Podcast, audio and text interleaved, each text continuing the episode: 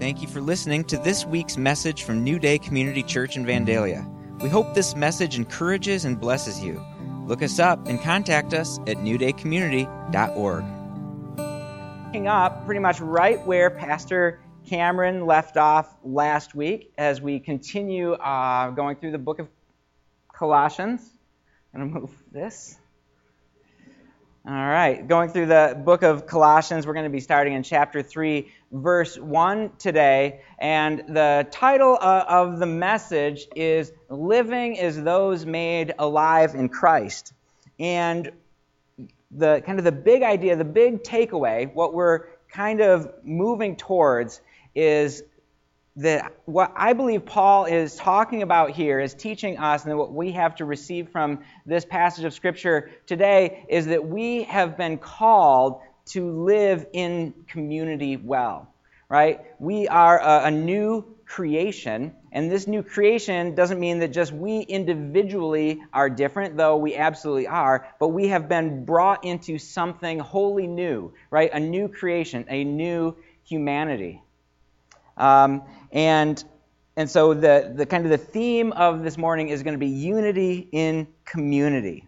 And because of who Christ is, because of what he's done, because we have died with him and we have been raised with him, things are different for us now than they were before, right? And so Paul tells us, he says, you know, why are things different now? Because you died. Right? For you died. Paul has been very clear that something significant has happened. Right? And as he says in his letters to the Corinthians, therefore, if anyone is in Christ, he is a new creation. Right? The old has passed away. Behold, the new has come. And this idea of a, of a new creation, of being uh, Uh, buried and raised with Christ, has, has we've seen it throughout the, the book of Colossians.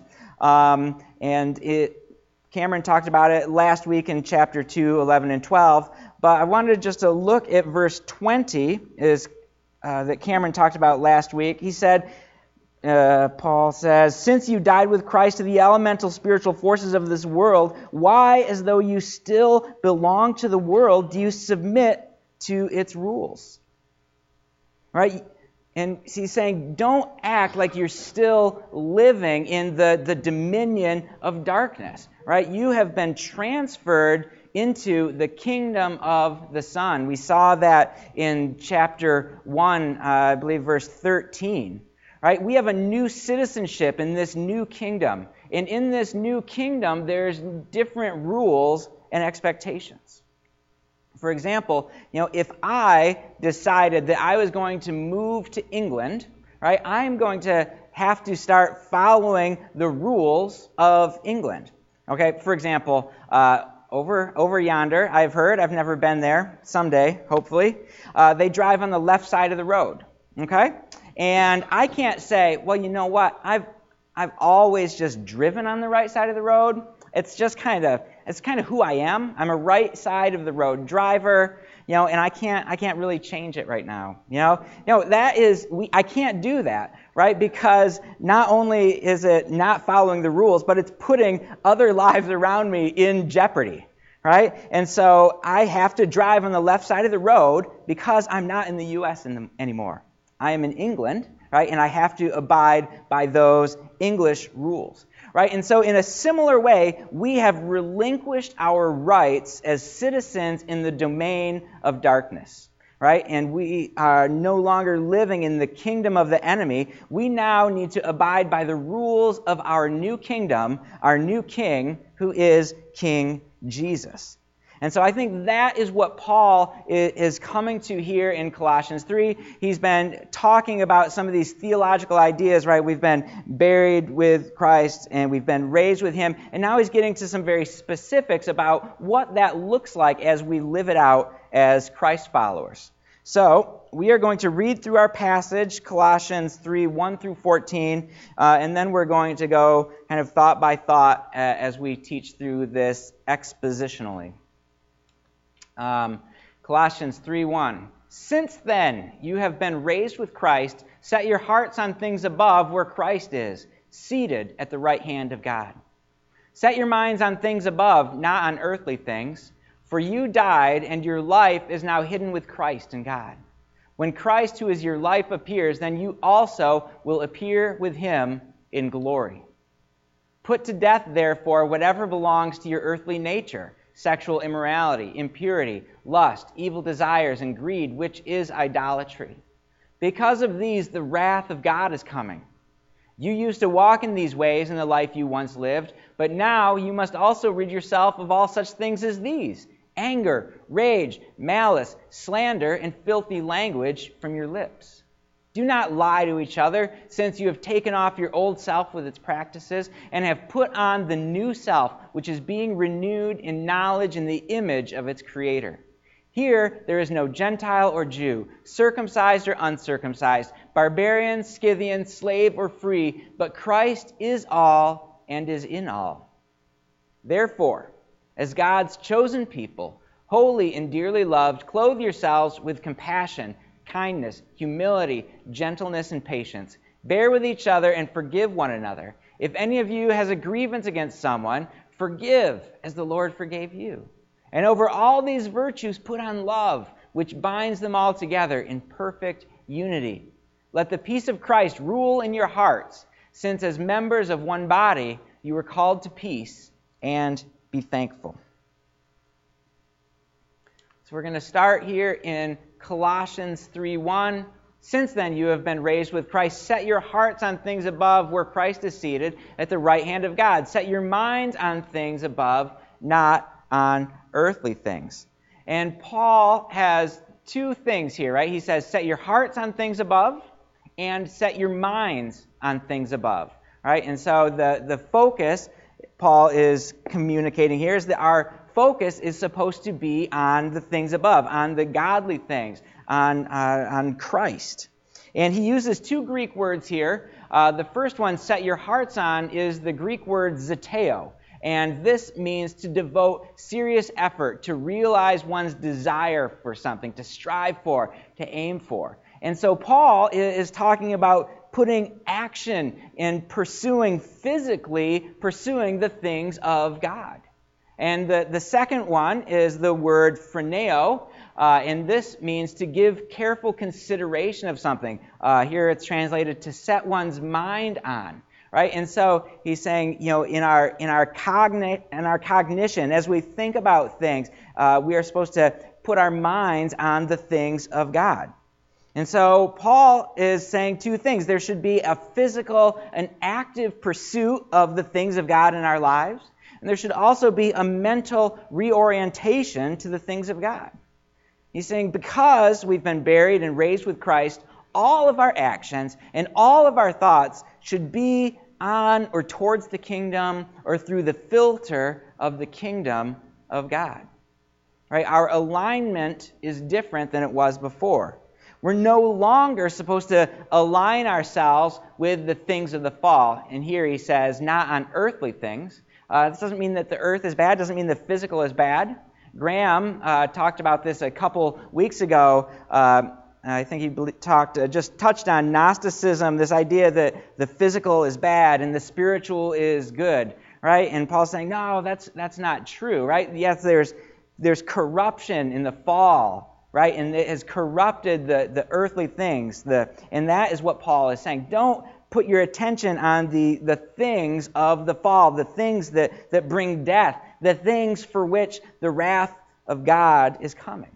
Right? What we're supposed to do is to align ourselves with the things of God, right? And because when we align ourselves and put our focus on in our activities towards the things of, of or the earthly things, right? We are we're actually becoming conduits of death. We are bringing corruption and sin, right, into the world. We're sowing seeds of death. We're reaping the fruit of destruction. In the, the earthly, sinful nature, it brings division. And that, as we as we go on and we look at Paul's uh, two vice lists that, uh, that he has in starting in verse five, is it's the all these sinful things They bring division and they break apart community. They are corrupt and they are bringing about, and that is why the, the wrath of God is coming. And so since we're not supposed to look at that, we should look at the opposite of that, the, and we should look towards unity and look towards oneness. And Jesus, in uh, the Gospel of John, in chapter seventeen, has something pretty significant to say about oneness and about unity. All right, and this was his prayer um, before uh, going to the cross, and uh, he's here he's praying uh, for his disciples, or with his disciples. He's saying, my prayer is not for them, talking about the disciples alone. I pray also for those who will believe in me through their message.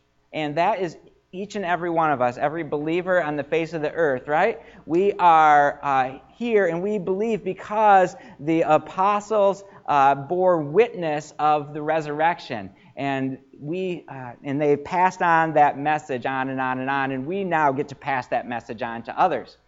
All right, uh, so my prayer is for everyone. So prayer is for everyone, that all of them, each and every one of us, all the Christians on the face of the earth, may be one. Father, just as you are in me and I am in you, may they also be in us, so that the world may believe that you have sent me. So powerful. I have given them the glory that you gave me, that they may be one as we are one. I and them, and you and me, so that they may be brought to complete unity. That is Jesus' desire for the church, that we would be in complete unity. And isn't this interesting? What happens when we're in complete unity? Then the world will know that you sent me and have loved them even as you have loved me. I think that is amazing. Right, Jesus' prayer that everybody would be in unity, and he reveals this kingdom distinctive of oneness among the, the body of Christ.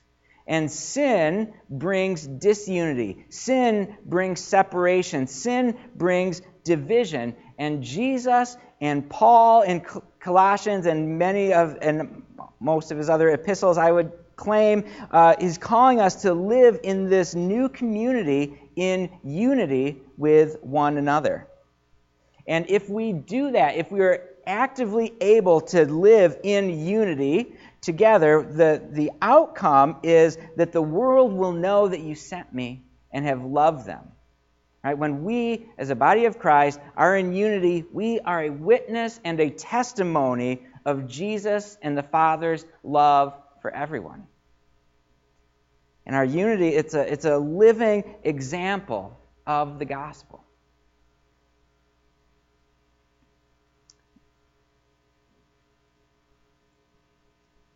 Trying to... Good. Okay, so we were we were called to, to live in unity, and I just think that it it is so incredibly important for us to understand what this unity looks like. And so Paul, here in Colossians three, verse five, uh, says, put to death, therefore, whatever belongs to your earthly nature, sexual immorality, impurity, lust, evil desires, and greed, which is idolatry. Because of these things, the wrath of God is coming. You used to walk in these ways in the life you once lived.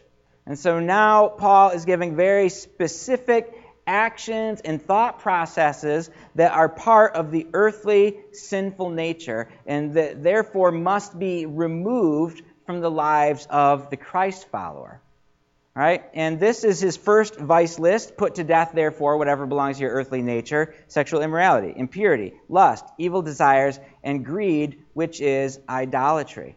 All right? And he says, therefore, we see it right there, right? Since you died in Christ, that he's saying, because you are have died in Christ, you have been raised to life, be, be, raised to life, excuse me. And since you have this great eternal hope, right? And he, we see that in, in verse four, that when Jesus returns, that we will be with him in glory. And in, ver- in chapter one, Paul talks about this, this future hope that we as Christ followers are holding on to, right? Since we have this eternal hope, since we have died and been raised with Christ, because of these things, put to death anything that belongs to your earthly nature. Stop anything and everything that would bring division in the community and would bring division with you and God.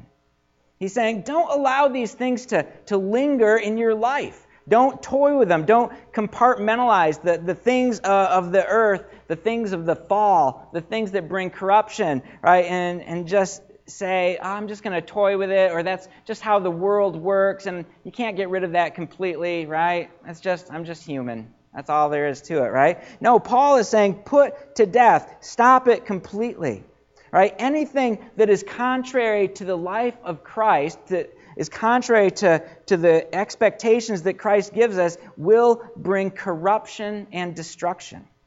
We can't get away with it. There's no sin that is ineffective, right? There's no sin that doesn't matter, that doesn't make a difference. It is bad, right? It brings death and corruption. It's the thing for which Jesus is coming to bring judgment. And we, we can see a great picture of this. All right, I think there's a pretty great picture of this um, in the in, in Star Wars. Uh, there is a character by the name of Anakin. All right, Anakin Skywalker. Uh, he ends up going bad, turning to the dark side, and becoming Darth Vader. All right, and Anakin, as we see in, in the prequels, was corrupted by the dark side of the Force. Right, and we see in him all this anger and this pride and this selfishness, and he just allows it to, to run unchecked, and eventually all this, we'll call it sinfulness, right, uh, leads him to destroy everything that he loved, the things that he was trying so hard to hold on to, right? And it didn't just affect him, right? It affected him and his wife and his kids and Alderaan, the whole galaxy was affected because Anakin allowed himself to, to follow the, the, the dark side, as they say. All right, and the Jedi Code warned him about attachments. It warned him about these things. And Yoda even said, um, I'm going to do my best, Yoda. Fear leads to anger. Anger leads to hate. Hate leads to suffering. That's, that's my best, Yoda. Okay. Thank you. Thank you. So that's that's the only thing anybody will remember from today's message. Not sure what he talked about, but did a mean Yoda. Um, and so, right, and so Yoda warns him about these things that, that Paul would call sin and suffering, that the Star Wars universe calls the dark side, right? It, and it didn't just destroy Anakin, right? It, like I said, it destroyed Padme and his kids and all the whole galaxy. And so Paul warns us here. He's like, do you want to turn out like Anakin? You know, do you want to destroy everything that is good and beautiful in your life? Right? We see where sin brings us. It destroys yourself and it destroys everything around you. So you should put to death everything that leads to the dark side, everything that is connected to that earthly nature. All right? And if Anakin would have listened uh, to Yoda uh, or to Paul, Paul, I'm not putting Yoda and Paul on the same level. All right, if Anakin would have listened, it would have been a very, very different story.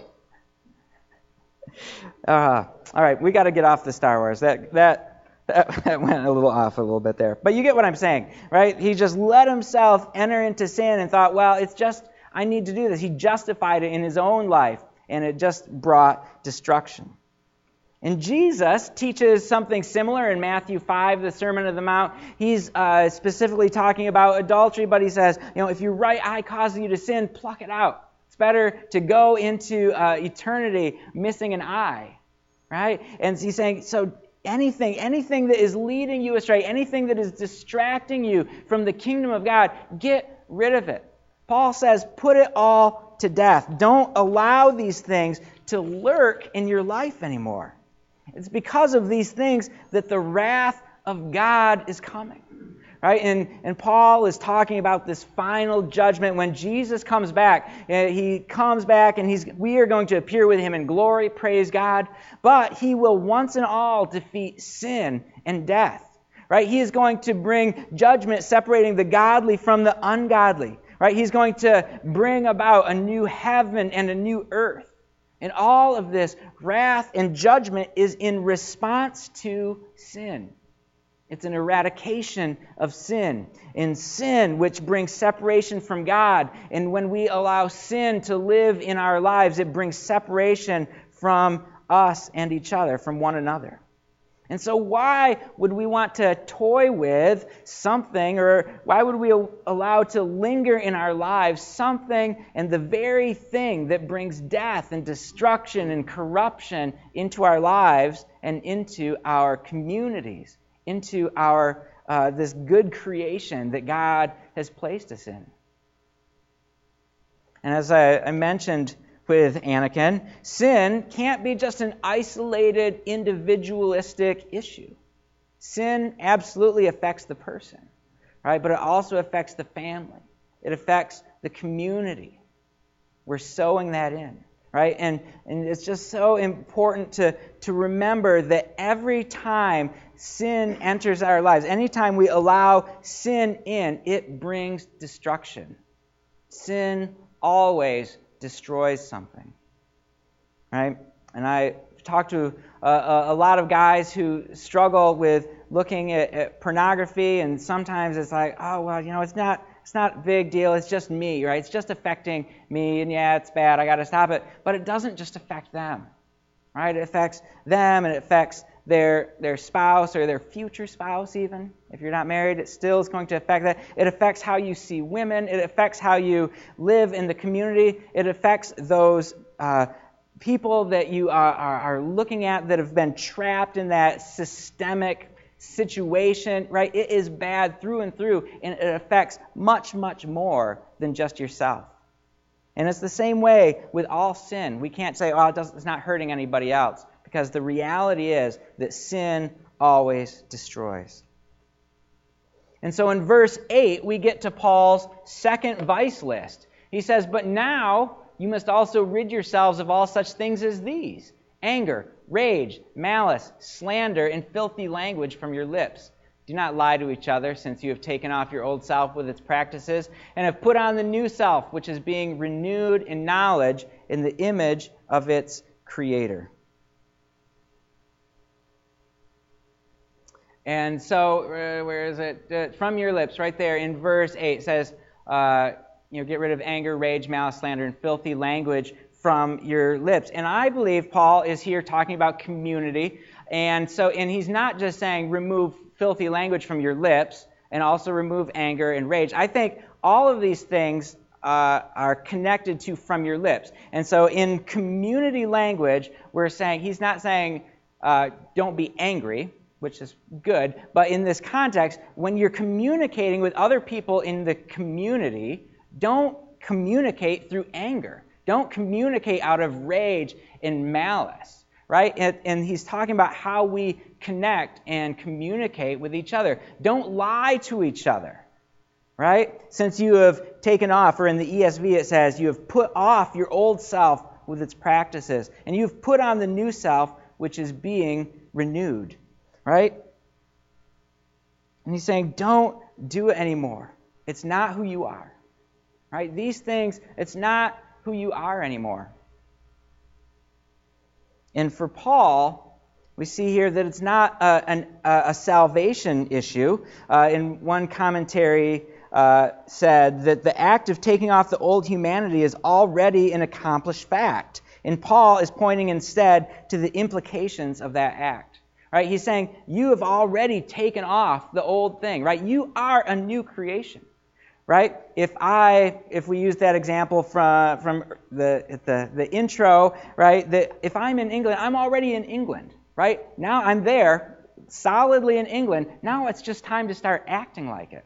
Right? Each one of us as Christ followers, because we have uh, chosen to submit ourselves to Christ, to, to, to believe in Him as our Lord and Savior, we have been saved. Right? And now Paul is saying, because you're saved, it is time to start acting like it. Because you're in a new place. You're in a new kingdom now. And when we read this uh, through our Western individualistic lens, we miss this big picture that, that Paul is painting. And he's saying, yeah, Absolutely, we have individually become a new creation. But I think more importantly, maybe that's a stretch, equally as importantly, we have been brought into God's new creation. And God's new creation is a new community, right? It is a new humanity. Uh, there, I saw uh, Eugene Peterson, um, uh, some, he said on Facebook, he said, the, the church is, is a, a colony of heaven in a kingdom of death. I was like, oh, that's really good. Good job, Eugene Peterson. You know, we are a, a colony uh, of heaven. And when I think of colony, you know, I think of there's a there's a blacksmith, right? And there's, I don't know why, because I like Lord of the Rings. Are there blacksmiths in Lord of the Rings? I don't know. Anyway, so in the, there's a, a blacksmith, and there's the, the, all these people have different roles. That's what I'm trying to say. The, the siding salesman, very important. There's the there's the general store guy. Nels. There we go. Uh, and so, and everybody in the colony does their part and has an important part, right? But they are not all the same, right? But they're all together. They're all one community. And we need to remember that as a church, we are in a community. Paul kind of talks about this once in a while. He uses the image of the body, right? You know, somebody's a hand, somebody's a foot, somebody's an eye, somebody's a nose. Every part is important, but every part is different, right? And we, our old self, when we when we live in our old, out of our old nature, that stuff and that garbage brings division in the colony. It brings division in the community, right? And we are called to be one body. And I think we see the, the culmination of Paul's discussion of this new creation in verse eleven, where he says, here in the new creation, there's no Gentile or Jew. There's no circumcised or uncircumcised, barbarian, Scythian, slave or free, but Christ is all and in all. Right? And we see in this verse that it kind of shows that Paul's not just talking about individualism, but he's talking about the upbuilding of the community of God's people. Right? He's saying that there are that that uh, the racial and cultural, socioeconomic or intellectual divisions do not exist in the new humanity that God is making.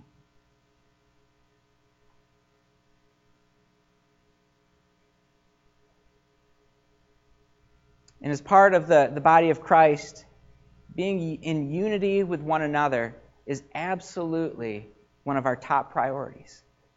We just looked at, at Jesus' prayer, this prayer for unity in those who believe in him, and it is a prerequisite of that this this unity is a is a prerequisite to our evangelism, or us fulfilling our mission to reveal Christ, to bear witness of Jesus' death and resurrection. All right, and we look forward to Christ's return when this great multitude that no one can number from every nation, from all tribes and peoples and languages, will stand before the throne of God, before the Lamb. All right, this diversity of, of nations and cultures, this diversity of people, and the unity of, of the Holy Spirit is the hallmark of the church.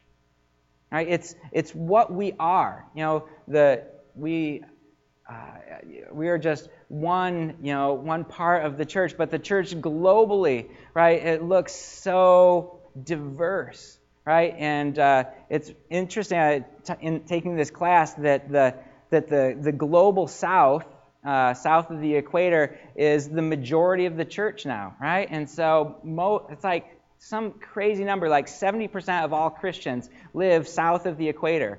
Right, in Africa and South America and Southeast Asia. Right, these are the new centers of Christianity.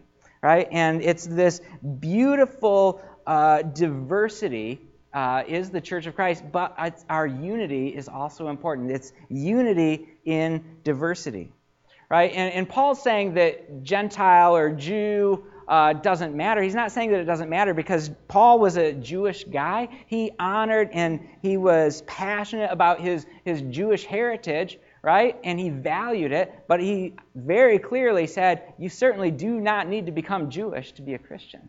right? Christianity is translated in all these different cultures, and that is good.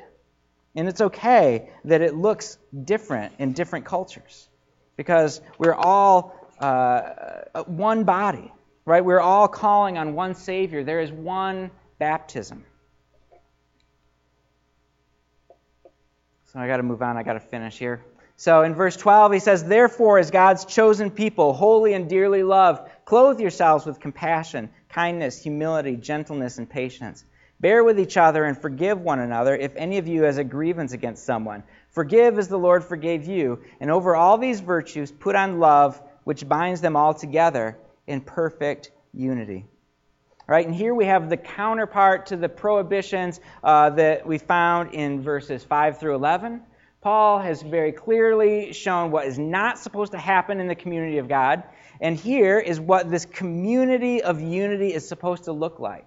What will continue to promote this unity, paving the way for Christian witness, right? He's saying you've taken off your old clothes, right? But now put on compassion, put on kindness and humility, gentleness and patience.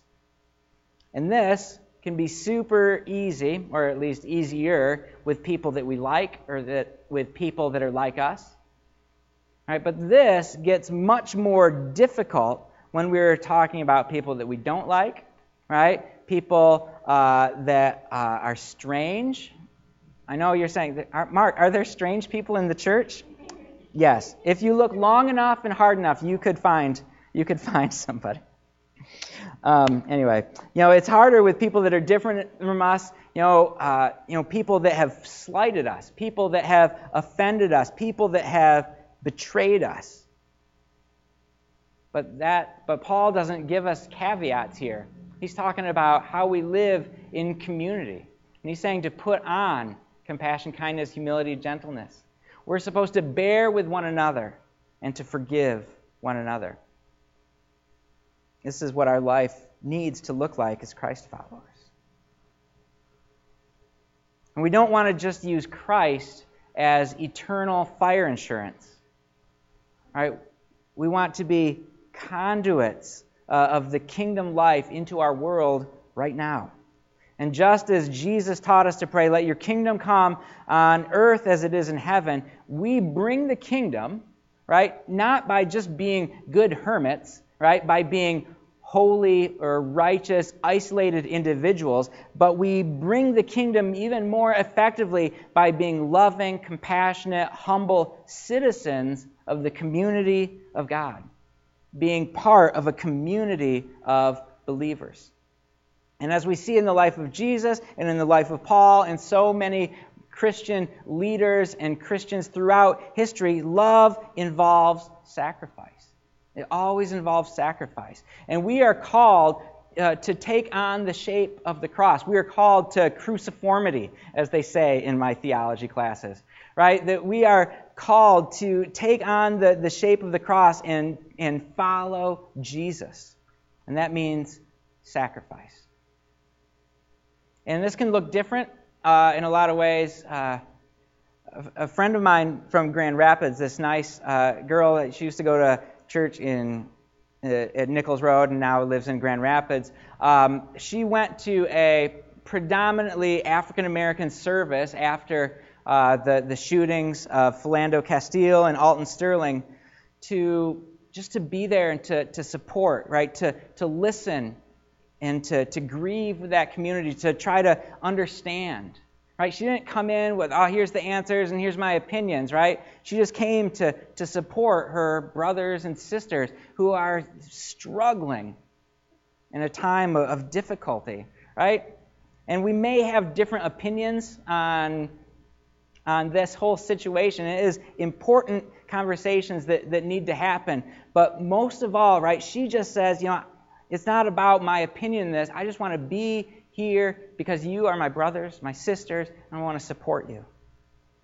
And I just was, I, that really was powerful to me, right, that she just wanted to be with them and support that community in that time, right? Uh, or maybe it means joining a small group, right? Yeah, absolutely. Yeah. Absolutely. Yeah, absolutely. I think our, our human nature is to, to kind of fall back into our own safe place, right? But we, uh, that's not what we get to do, right? We are called to, to be, we're one community, and we want to love uh, the the vast diversity of the church and, and beyond, of course. Um, so yeah, thank you.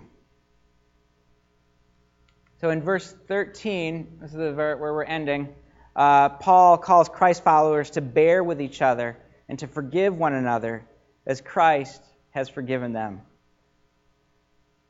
And this is this is tough because we're humans with free will, because we still have this propensity towards sin, right? Because sometimes we're slow to take off our old clothes and put on the new.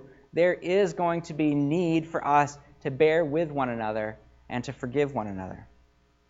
There will be offense in the church. There will be offense in our families. There will be offense in our relationships. But how we deal with it really is a sign of our faith in Christ, is a, a witness to the reality of Jesus. And this stuff is hard, but luckily we don't have to do it on our own. We have been empowered by the Holy Spirit. You know, and we are being transformed more and more into His image. I love, I love that in Colossians three eighteen, as we behold uh, the glory of God, we are being transformed. Right? We don't have to, you know, force ourselves. We don't have to make this transformation happen. It is the it is the Holy Spirit, and we are just uh, working with the Holy Spirit and saying, "Yes, Lord, change me," and choosing to live out of this new man, even when it is difficult, even when it is painful. So, uh, yeah. So today, let's just consider, you know, how do we support community? How do we live well in community? And ask the Lord to. to help us to take off the stuff from the earthly nature, to put on compassion, humility, love, bearing with one another, and forgiveness. All right, will you stand with me as we close? And we're just going to close in prayer. Father God, we love you. And we just thank you for this community that you have uh, placed us into, Father God. Lord, and I just pray that you would just transform each and every one of us, God, that you would help us to... Uh, to set our minds on and to set our hearts on you and the things of the kingdom. God, and that you would just help us to take off and put to death everything that would bring separation and corruption and death. Lord, help us to be in unity and to bear witness of you in all of our words, thoughts, and actions. In your name we pray. Amen.